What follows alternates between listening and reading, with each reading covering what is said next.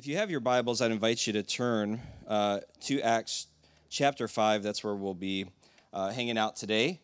And we are still in our series, as Pastor Tony mentioned, and it'll be through the rest of this month. And then we'll probably take a, a break, probably most likely through the end of the year. We'll probably jump back in at the beginning of, of next year because so much comes so quickly um, for the rest of the year. So we'll be taking a break there. But I hope you've enjoyed it. And we've really uh, just it, we've made a, an effort here, as you can tell, to just take our time to walk through this. And I hope that you are you're doing your best to spend some time in the book of Acts. And really, the theme in, in chapters one through seven, and that's where we're going to get through uh, by the end of the month, is the end of chapter seven. The whole theme there is that they were witnesses in Jerusalem, right? Because that's what Jesus had left them with you know, he talks about walking them out and, and to start with Jerusalem before they go further. And so all of this has been happening in Jerusalem, everything we've been covering. And so that's kind of the, the big overarching idea of what's, what's going on before there's the, the gospel goes out further. Um, I don't know about you, but uh, if you have, if you've ever had kids or watched children or anything like that, or maybe even a dog, um, if you remember, hopefully everybody else can relate, not just uh, myself and my wife. But when our kids were young and they got to that age where they learned to like get out of their crib, does that bring back any memories for anybody? You know, and you have that first time discovery. I don't know how it went for you, but you come back and you're like, I, I swear I left a child here like two minutes ago, and they're they're gone. And you're just like, what is going on? How in the world did this kid learn or escape. And so then, you know, back maybe maybe you had a camera or maybe before cameras, you kind of set up the whole scene and sort of watch from a distance, trying to how does this kid do it? And sure enough, you'll find out, you know, their their secret, how they managed to to get over the edge and get out.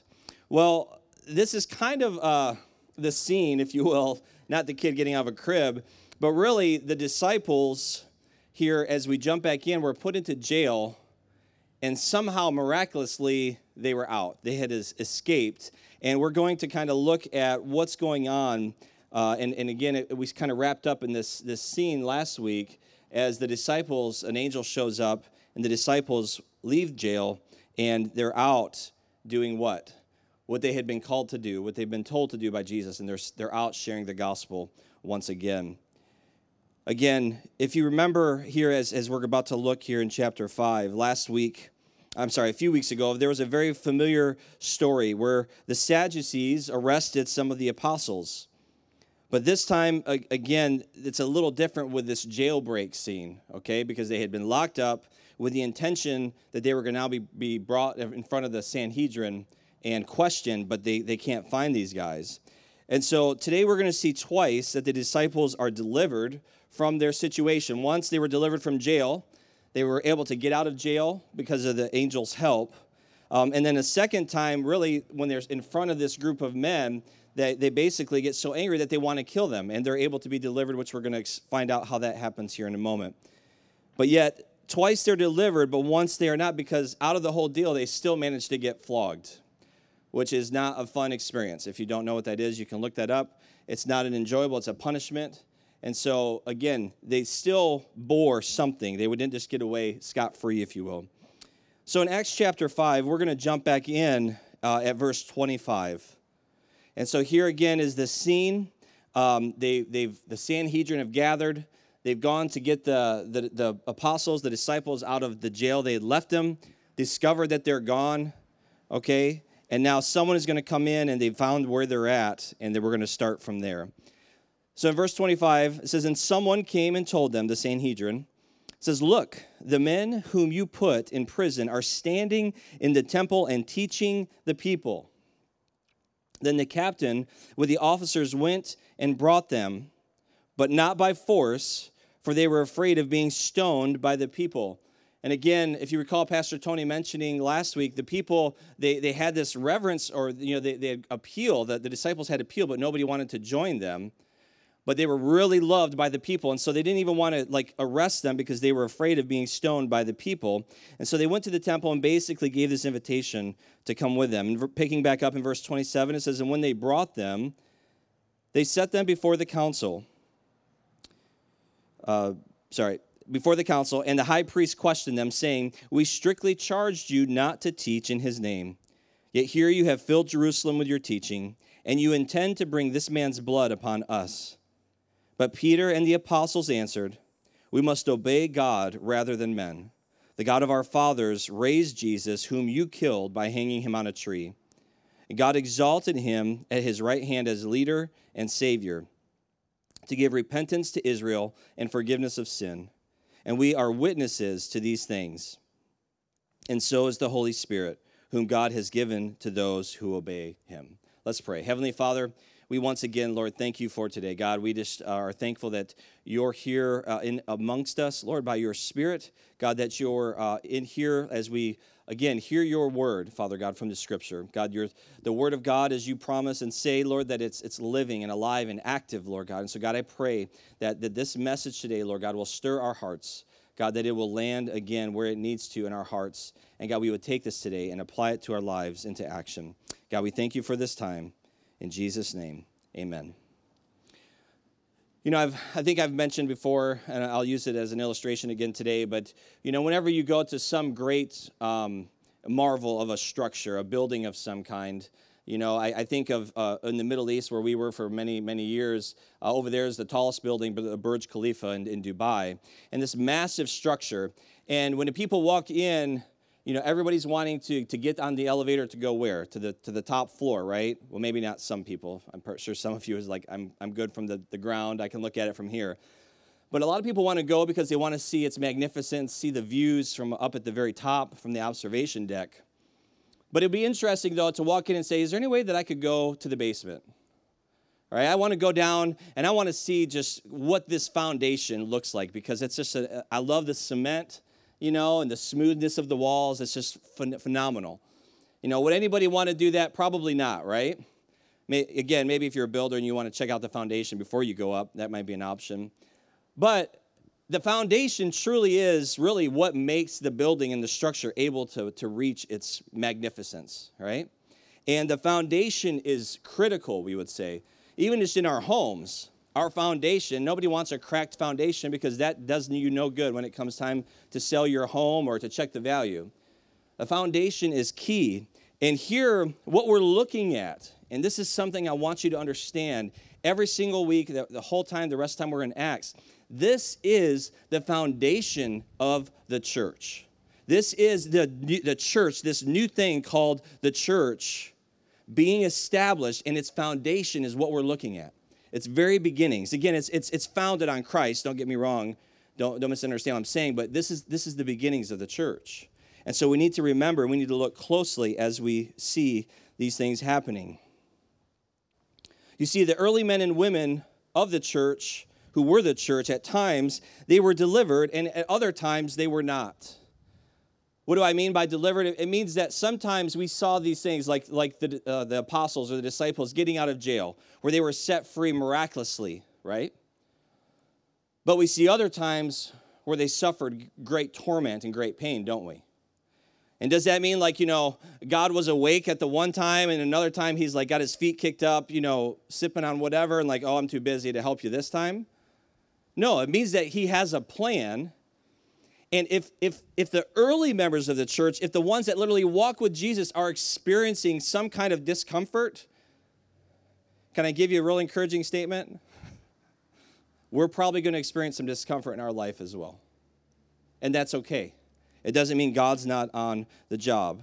But to understand these, these, this, the early church and, and for these men and women, for them to be Christian meant to be a disciple which meant that they were not these merely uh, followers of Christ by name only, but it was through action and sharing the good news of the gospel. What was getting them into trouble? Think about this. It's not like they were out like robbing grocery stores or something. They're simply proclaiming the good news of who Jesus was, what they saw with their own eyes. They're just simply sharing that with people, and it's getting them in lots and lots of trouble, isn't it?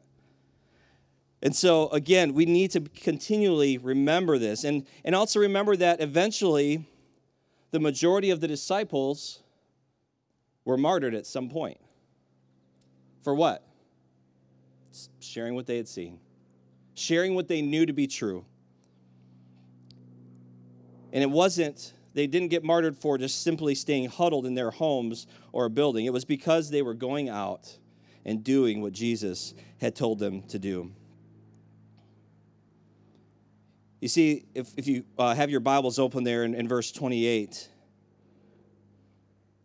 this is really one of the saddest scriptures, as it says that we strictly charged you not to teach in this name. Again, this, the Sanhedrin saying this. Yet here you have filled Jerusalem with your teaching, and you intend to bring this man's blood upon us.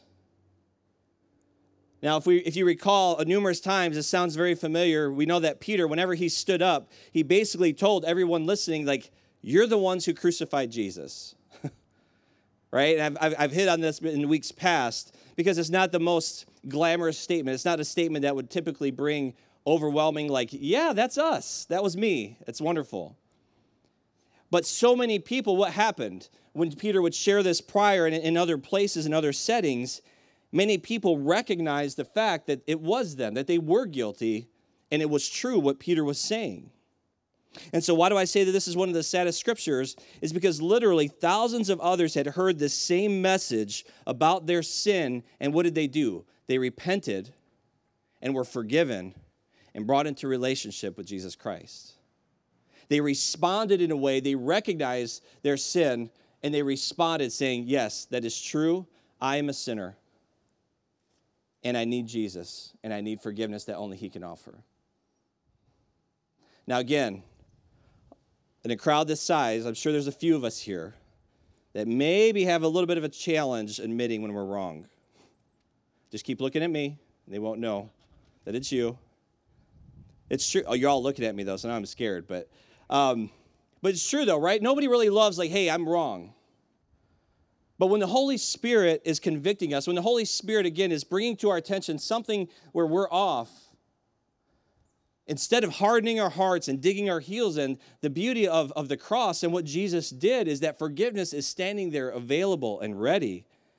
And yet, here is this, this, this panel of religious leaders, religious men in that, in that society, and their hearts are hardened and they cannot see, and they, they're more concerned about their appearance, and they will not simply say, you know what, you're right. It was us.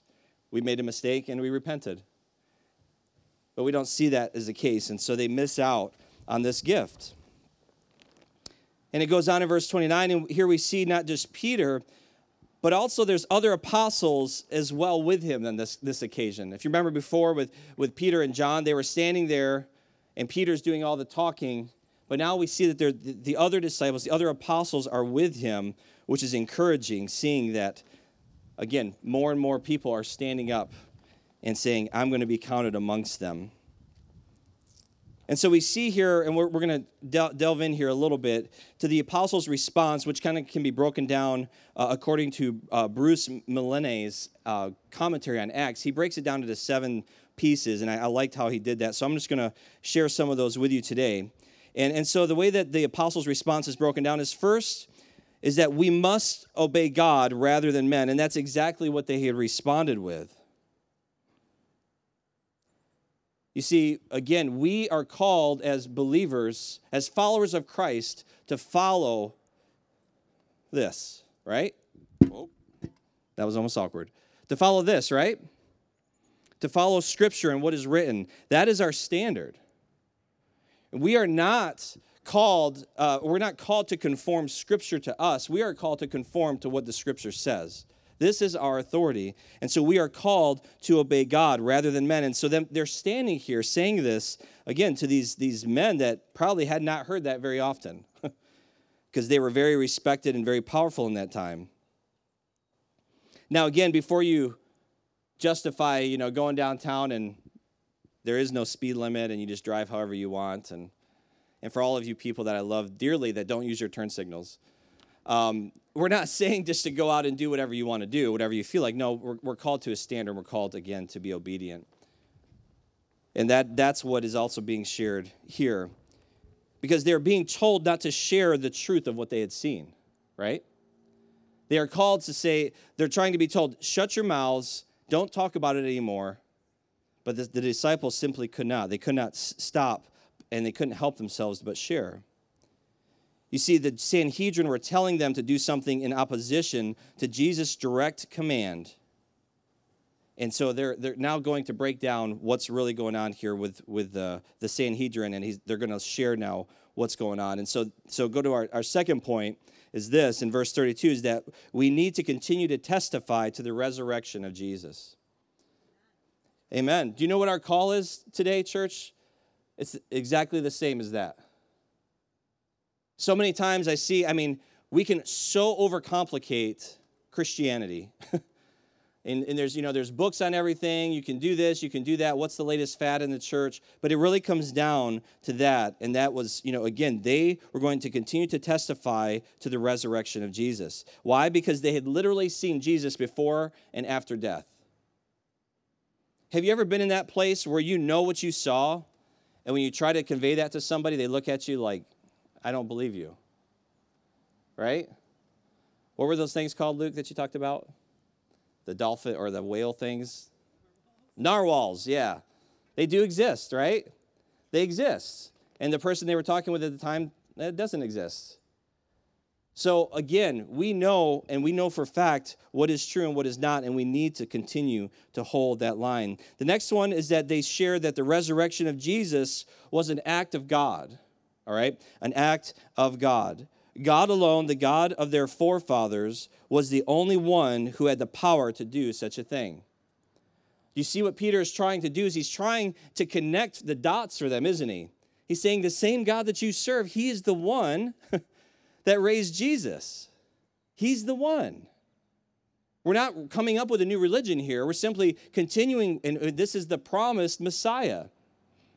And so he's trying to, again, he's sharing the truth. He's, and, and him and the other disciples are sharing the truth, but again, they're missing it.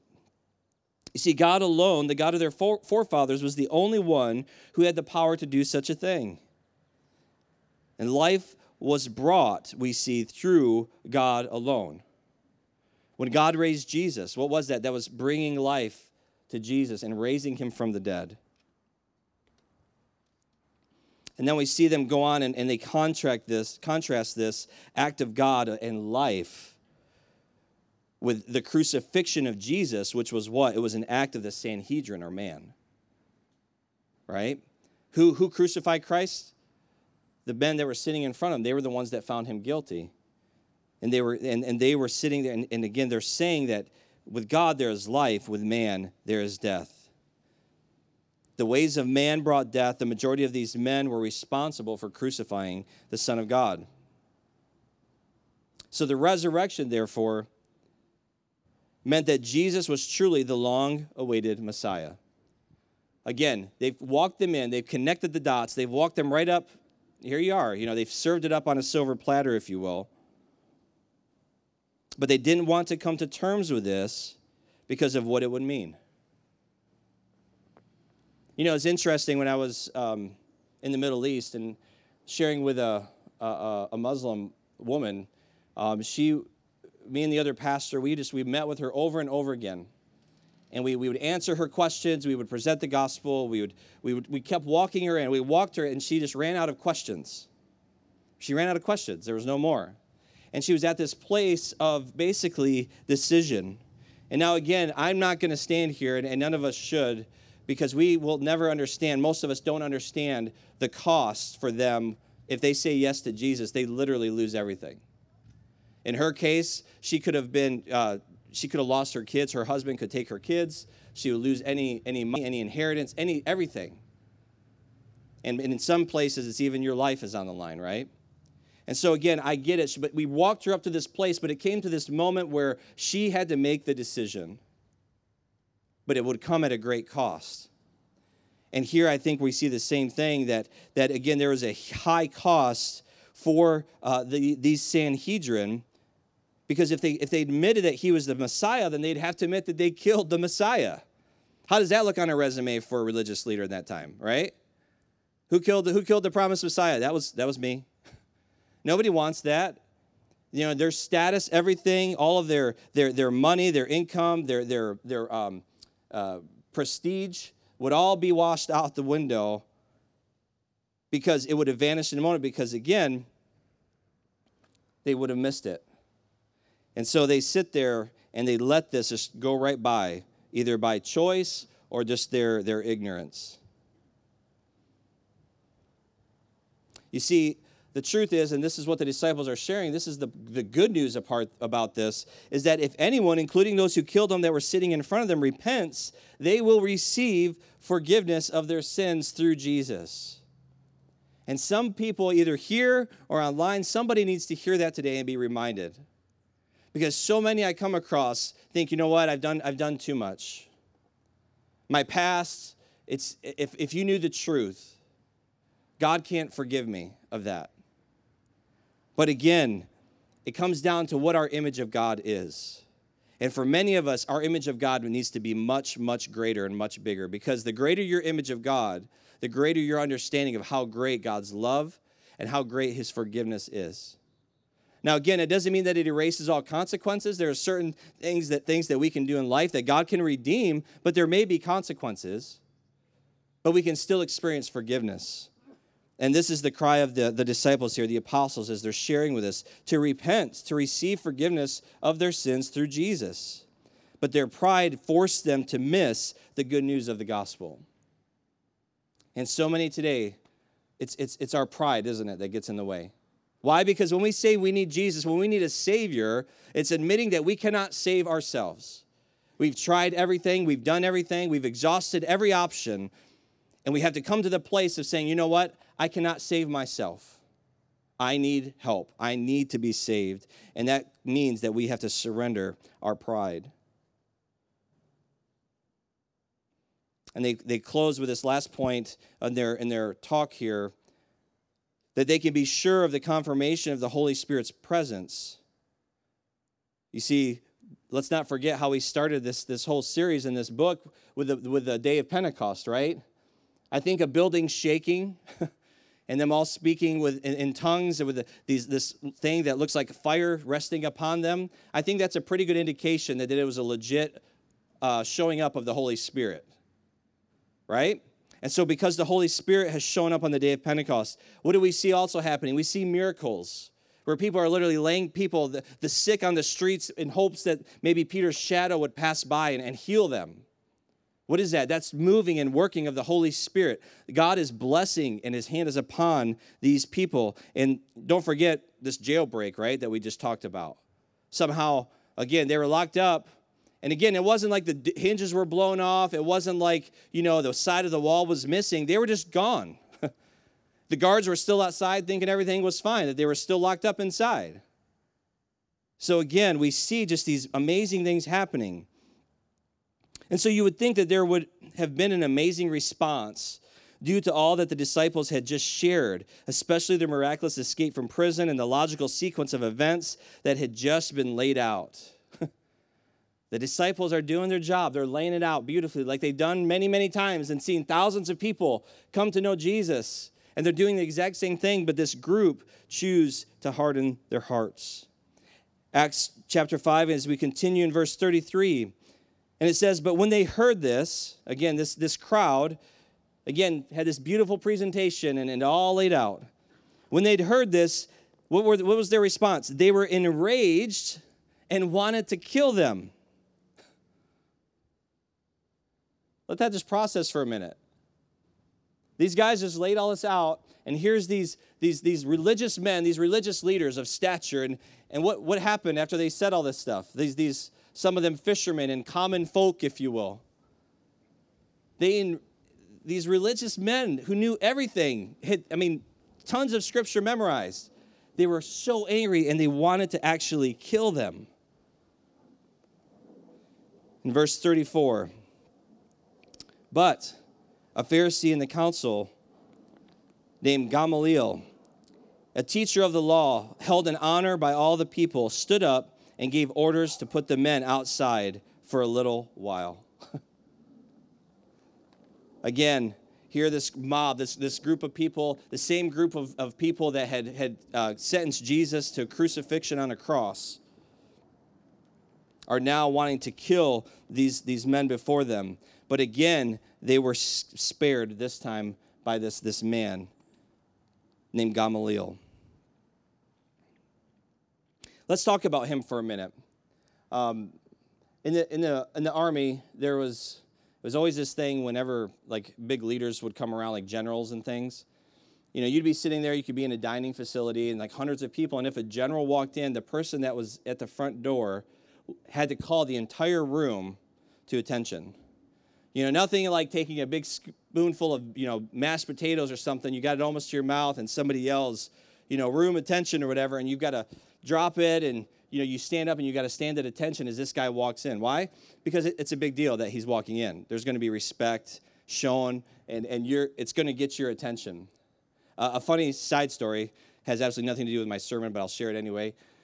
It's when I was in Afghanistan as a contractor with the military, uh, I went in to get my hair cut, and there was this gentleman there was kind of a line and this guy in uniform like walks past to the front of the line and he's talking and you know they're like and i, I was out. I was a civilian again.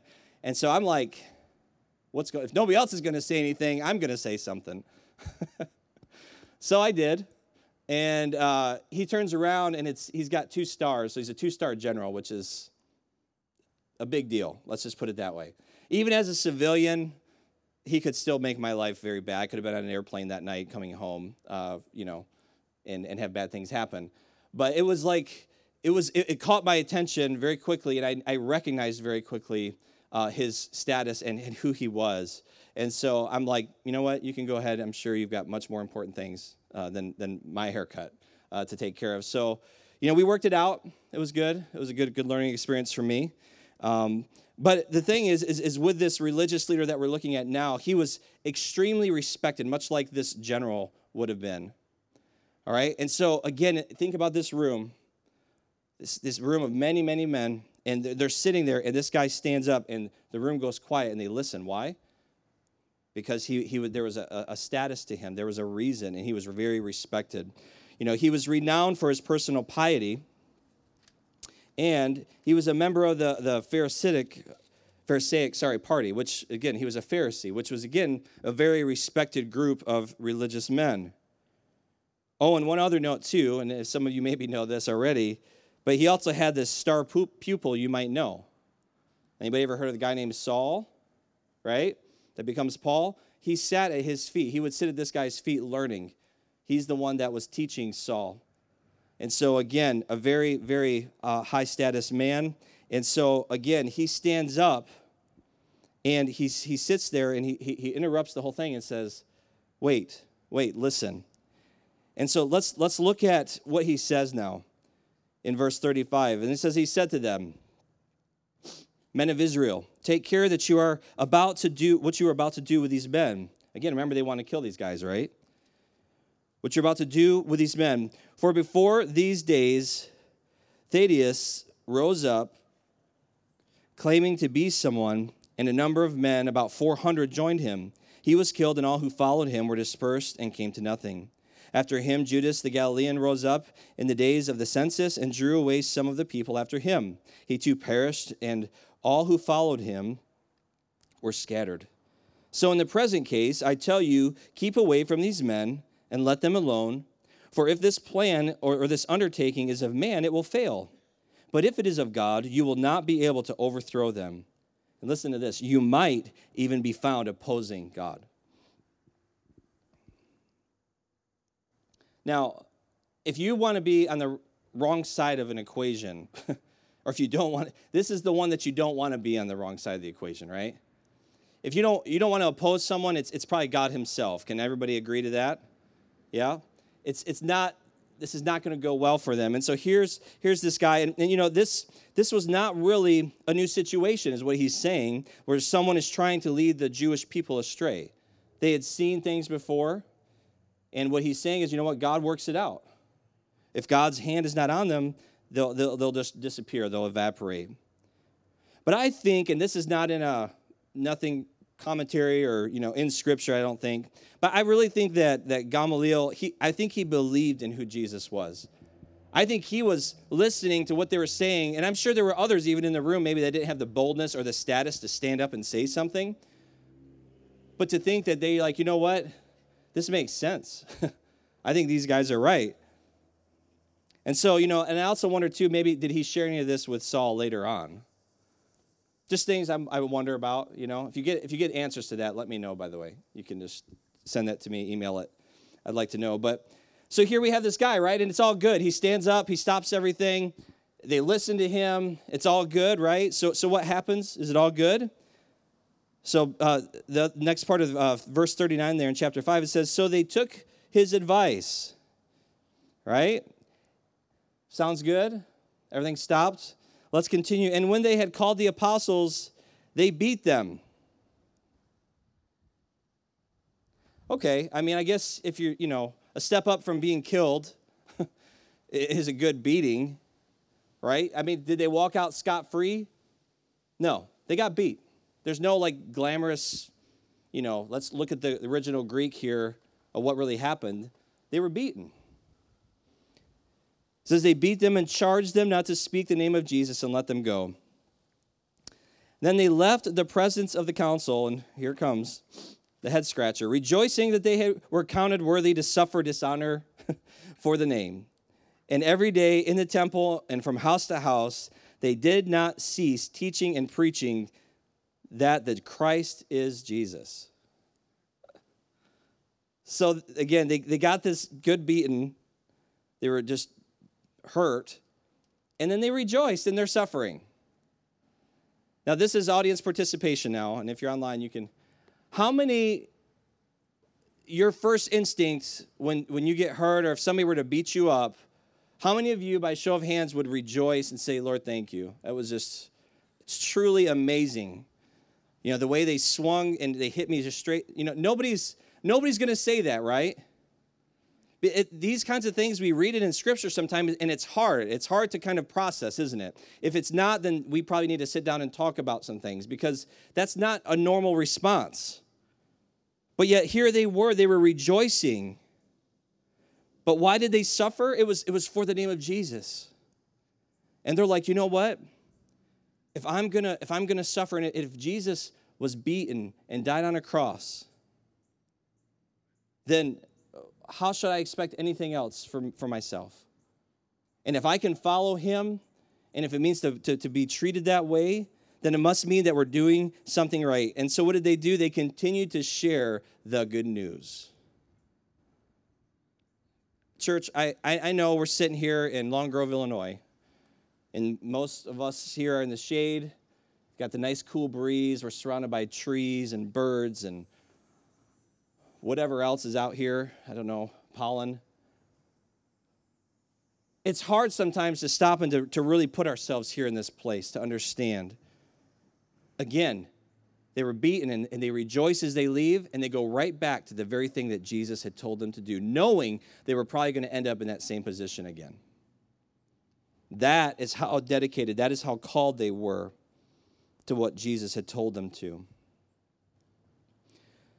And so, as we begin to kind of bring things to a close here today, there's this, this suffering and joy, right? We see suffering and joy together. I wonder how that would go with, you know, the Christmas song, Glad Tidings of Comfort and Joy, Comfort and Joy. Glad tidings of suffering and joy, suffering and joy. Can we try that this, this Christmas, maybe? Yeah, it wouldn't sell anything, right? Nobody want to sing that. Everybody would look at me like you're looking at me now, like, no, I don't, I don't really want to do that. Suffering and joy would, is such a strange thing. It's like salty sweet, but it kind of works together, doesn't it? That you can have joy in the midst of suffering. And you know, this is something I just want to share with you that when we're walking things out and when life doesn't go the way we plan it to, when we go through difficult seasons of life, and I've shared this before, I'll share it again. You know, uh, joy is not happiness all right? You cannot be happy full, right? You can truly, even when you're going through the darkest, hardest time, and this is what the disciples are experiencing is that when they were going through their suffering, what are they doing? They're walking with Jesus. The Holy Spirit is close to them and with them. And all they need is God's presence and to know that He is close and with them. That was all they needed, and that is what brought the joy in their life. And that is why they could be joyful in these moments of great trial. And while they're being beaten, they can have joy in that. Did they enjoy it? No, they didn't love that. But they loved knowing one that they were being obedient to what God called them to do, and they and two, I believe they had a very real, tangible experience uh, and, and knowledge of His presence in their life.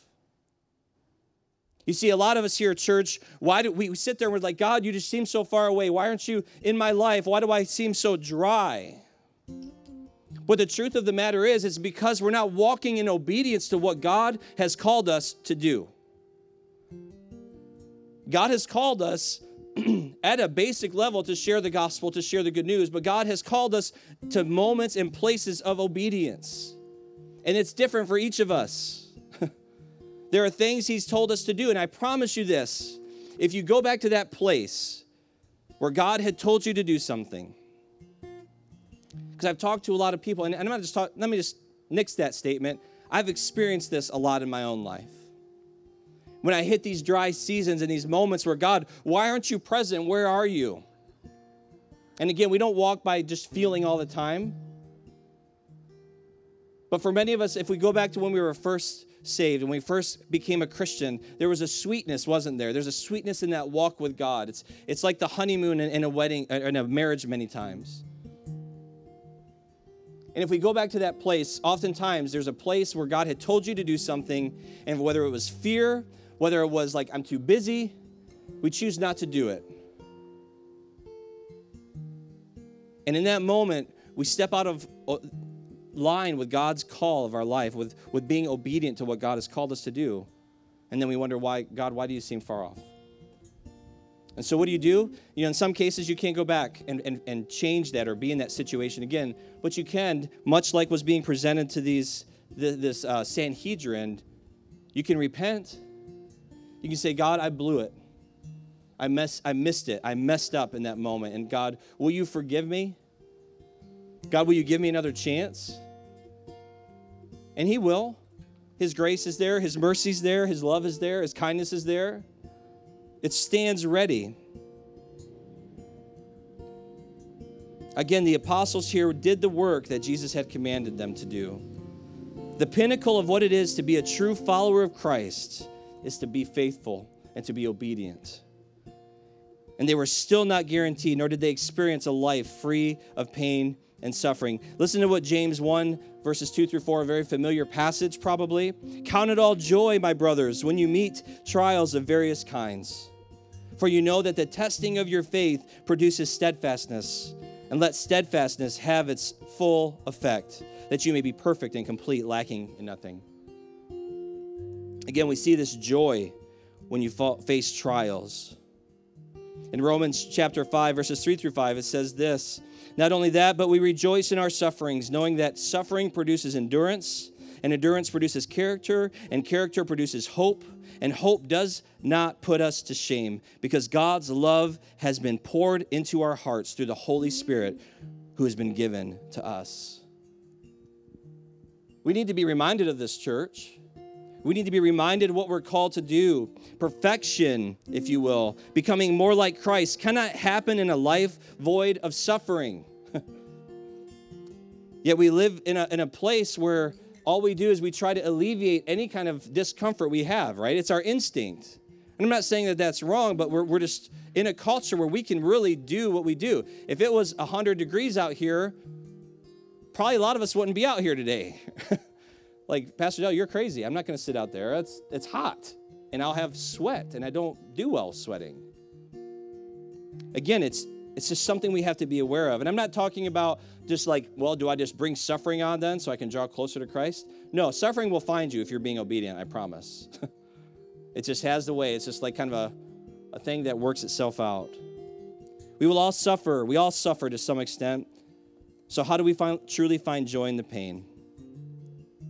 You know, if you look at a, a gym, right? When you go to the gym, anybody ever been to one of those? I should go more, but I don't. But if you have, you walk in and you see kind of different, you see two types of people. You see people that know what they're doing and you see people that don't, right? You go in there and some of these guys, you know, they're they're slinging weights all over the place. They're making all this noise and stuff. Ah, you know, lifting. And you see them like a, you know, a few months later and they look exactly the same or smaller because they're not doing any, they don't have any, any path or they don't know. then you got guys or, or girls in there that, that know what they're doing, and you can see, you know, over time you see this progression. And what are they doing? They're, they're, they're bringing on suffering. if you've never bench pressed or lifted a lot of weights, it's not a fun feeling. But if you want to grow and build your muscle and become stronger, you have to go through that process, don't you? A lot of us here know very well, myself included, if you don't feel the pain, you're not going to get the gain, right? And so there's, there's something to this. There's something that we can learn. And one thing I want to say before I close with this, this, this story I want to share is this is I've heard it said once, don't waste your pain. When you find yourself in these situations where it's almost more than you can bear and there's you're going through this trial or this struggle or this hard time, don't waste your pain. You're there for a reason. And if you allow the Holy Spirit and you allow God to have His full work in your life, you will come out the other side stronger your relationship will be better with God, and you can you will have grown as a believer. But sometimes we focus so much on just the alleviating the pain that we miss the beauty and the gift that lies in that trial. That God wants to show us, that God wants to develop in us.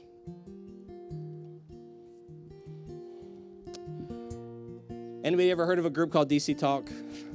It's a little kind of older, yeah. Seriously, you guys have never heard of this? DC Talk? No? Man, we're to start. Okay, we got a few. All right. Wait, yeah, there you go in the back row. All right. Well, they're pretty famous. They're pretty famous. And um, back in the day, I actually looked at this book's 10 years old now. It's or not 10, 20 years old now. Um, but they came out. There was a album called Jesus Freak, if you've ever heard of that and they had all these like little things these books that went along with it but this one's called live like a jesus freak and it it followed some of the like missionaries and things and some of the uh, people around the world that maybe stories you haven't heard. And I want to read this story about Dinh Trung and from Vietnam, and it's called The Decision to Stay. And it's this it says, They came without warning out of nowhere. Evangelist uh, Tu Dinh Trung was riding his bike over a rough dirt road in North Vietnam. The ruts in the road demanded his full attention. Suddenly, he was surrounded by a squad of communist police officers who pulled him off his bicycle and started beating him. They made fun of him in front of the crowd of villagers, videotaping everything. Finally, he was taken to prison and kept there without trial. Trung had traveled hundreds of miles on his bike while ministering to the Ko tribe. Dozens of Ko villagers had become Jesus followers after Trung visited them in their homes. But the Ko is one of 60 tribes in Vietnam that the government has strictly forbidden Jesus freaks to evangelize. Still, more and more believers had dedicated themselves to take the good news of the gospel outside the camp where no official churches exist. Some are school teachers, most are rice farmers or fishermen, all are persecuted by the communist government. Listen to this. Trung was in prison for six months before his trial. He saw this as a divine opportunity to preach to the lost. What else could the communists do to him? He was already in prison. Through his efforts, many have come to Christ in the prison near Quang Ngai. Meanwhile, Jesus freaks around the world were alerted to Trung's situation. Many prayed and wrote letters on his behalf. Because of the pressure put on Vietnamese authorities, Trung was offered an early release. Listen to this. oh my gosh. Uh, early release. The only problem, the evangelist wasn't ready to leave. He felt God's call to stay in prison and disciple his new flock of believers. Who, who can, you can't make this stuff up. Trung refused his early release and chose to serve his full sentence. Trung was greatly encouraged when he heard of the many letters written by believers on his behalf. He knows he is called to be an evangelist in Vietnam, which is a very dangerous occupation. The prayers and letters gave him the strength to continue to be a witness to his fellow inmates for the kingdom of God. He says this I don't care about my own life. The most important thing is that I complete my mission the work that the Lord Jesus gave me to tell people the good news about God's grace.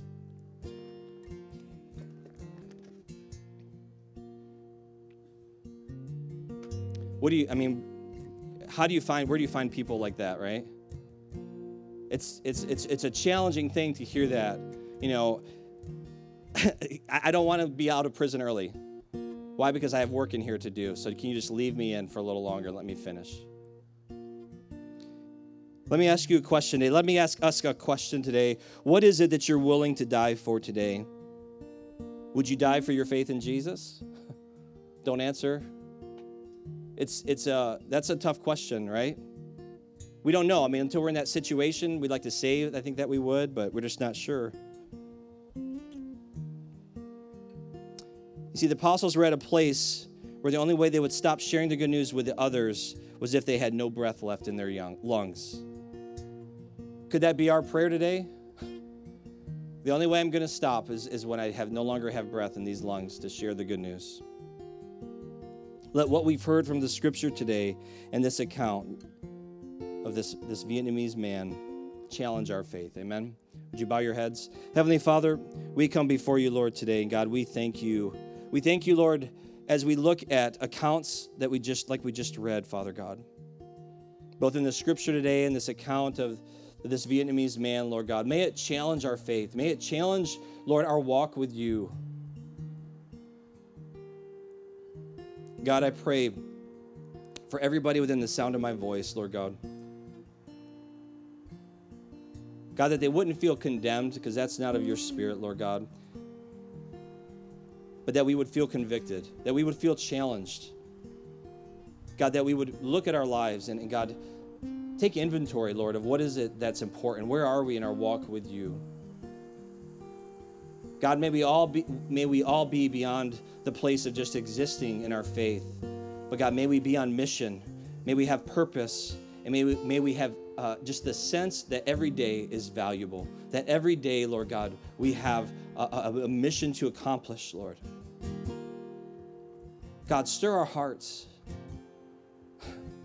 Stir our hearts, Lord. God, because we, we cannot truly experience the depths of who you are until we're, we're willing to leave the edge of the pool, so to speak. God, would you call us out into the deeper things? Will we be willing to let go of things that are really uh, temporary and, and of this earth and of this world, Lord God? May, may we be challenged, Lord God, to walk in a deeper walk and understanding of who you are, God, of your love for us, God, and what our calling is. God, for those who have been living under maybe the, the, the condemnation, Lord, of, of, of, of opportunities missed from their past, of maybe things that have happened them, to them, or maybe things that they've done from their past. Lord God, may they experience, Lord, the fullness of your love, the fullness of your forgiveness. And God, how your word says that you take those things as far as from the east is from the west, Lord God. You remove those things. And again, God, as I've said already, and as we know, Lord God, doesn't mean the consequences aren't necessarily there. But God, we don't need to be under condemnation. God, let, let, let us know your love. Let us know, Lord, your strength. Let us know that you are close, Lord God. And God, let us know, Father, that we are truly called, no matter what our age, no matter what our place in life, that we have work to do. God, thank you for your word today. God, I thank you, Lord, for this message. I thank you for this challenge, Lord, that it would again move us to action. Let that be our prayer. In the mighty name of Jesus. And everyone said, Amen. Amen. Would you stand?